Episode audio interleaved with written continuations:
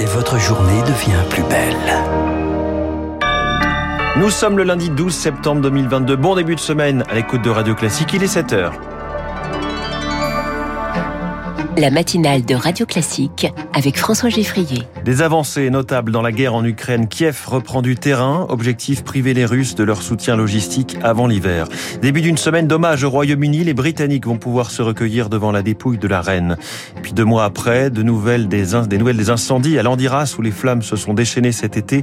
Le feu n'est toujours pas éteint. Après ce journal, 7h10, la réforme de l'assurance chômage suffira-t-elle à casser le plancher du chômage français? Ce sera l'édito de François Vidal. 7h15, les stars de l'écho. Le monde d'après est-il apocalyptique ou, porteur d'espoir? Je reçois l'économiste Marc Toiti. 7h25, 42 ministres. Chacun n'aura pas sa loi à son nom. Ce sera l'info politique de David Doucan. Radio classique.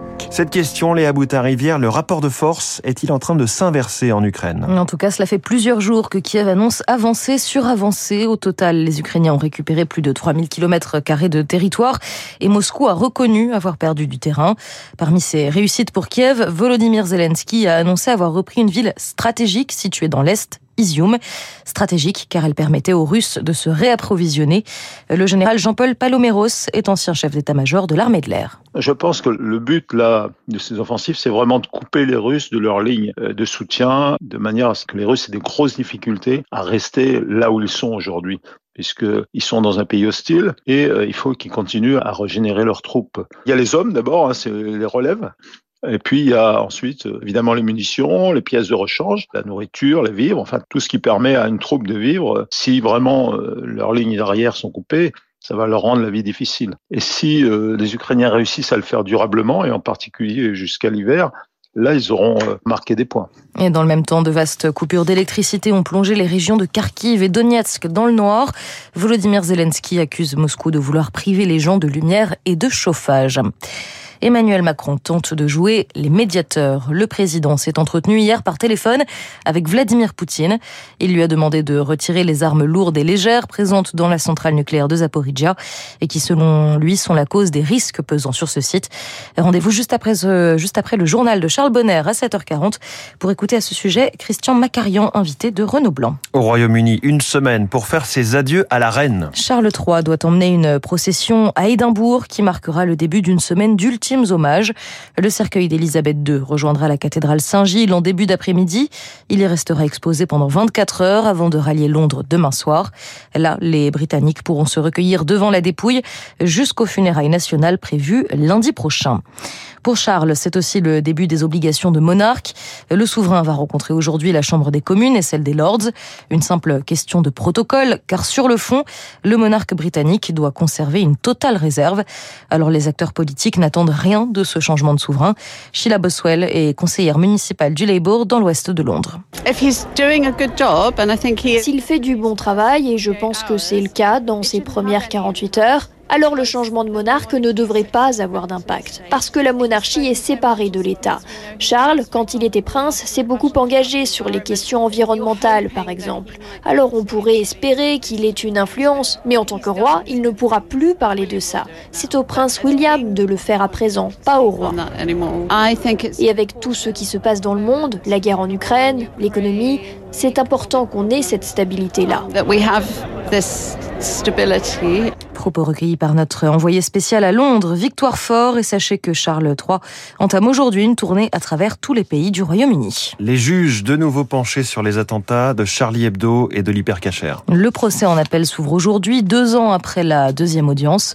Objectif, réévaluer les responsabilités d'Ali Rizapolat et Amar Ramdani, condamnés à 30 et 20 ans de réclusion criminelle pour complicité et association de malfaiteurs terroristes. Une blessure de plus pour les victimes, selon Maître Malka, de Charlie Hebdo. C'est forcément une épreuve euh, nouvelle qui nous est imposée. Euh, pour être honnête, on s'en serait vraiment passé parce que ça remue euh, beaucoup de douleurs, de souffrances c'est recommencer euh, quelque chose qui a déjà eu lieu, c'est une page judiciaire qui se tourne pas. Mon état d'esprit à moi, qui suis l'avocat de la personne morale, Charlie Hebdo, du journal, et du symbole que porte euh, ce journal, c'est-à-dire la liberté d'expression, et eh ben, c'est de faire en sorte que ce procès ait un sens. D'analyser, de réfléchir, de pousser euh, plus loin la réflexion sur les causes. On l'a fait euh, lors du premier procès, mais il y a toujours des choses à dire. Le procès doit durer jusqu'au 21 octobre. Autre dossier chargé devant la justice aujourd'hui, celui des attentats de Bruxelles en 2016 qui avait fait 32 morts. Les débats ne commenceront qu'en octobre, mais une audience préliminaire s'ouvre dans deux heures pour des points de procédure.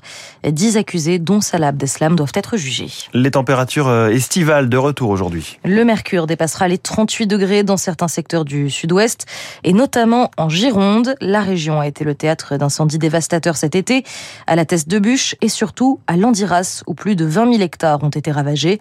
Un feu tellement violent que deux mois après, il n'est pas totalement éteint, selon Jean-Marc Pelletan, le maire de Landiras. Il y a déjà eu des reprises de feu, ne serait-ce que jeudi dernier. Il reste quelques endroits où il y a encore des points chauds. Le feu s'enterre dans la tourbe, couve, et puis ressort 400 mètres, 100 mètres, 50 mètres plus loin. Vous avez les pompiers qui sont pas loin. Vous avez les forestiers qui sont en train de travailler. Vous avez la garde du feu, qui sont des bénévoles, qui font des rondes 24 heures sur 24. Depuis le 8 juillet, ils font cela. Hein. C'est la vie quotidienne en ce moment. Donc s'il y a un départ de feu qui risque de se produire, hein, il sera traité immédiatement. Ce que nous attendons, nous, avec euh, impatience, si je puis dire, c'est la pluie pour que l'incendie soit éteint. Et des pluies, il y en aura à partir de mercredi avec d'intenses orages à prévoir, mais ce sera plutôt dans le sud-est et le centre du pays. Sur le front du climat, les océans sont eux aussi en danger. 180 scientifiques du monde entier ont adressé un appel à l'Union européenne dans lequel ils demandent aux pays membres d'interdire les méthodes de pêche destructrices et les activités industrielles dans les aires marines protégées. Merci Léa Boutin-Rivière. Vous revenez tout à l'heure pour le journal de 8 heures. Dans un instant sur Radio Classique, l'édito de François Vidal qui va nous dire si le nouveau chamboule tout des règles du chômage peut vraiment amener au plein emploi. Puis cette question, que nous réserve le monde d'après en économie? Eh bien, ça ne s'annonce pas fameux selon le, le diagnostic de Marc Toiti qui vient de publier Reset 2. Il est ce matin.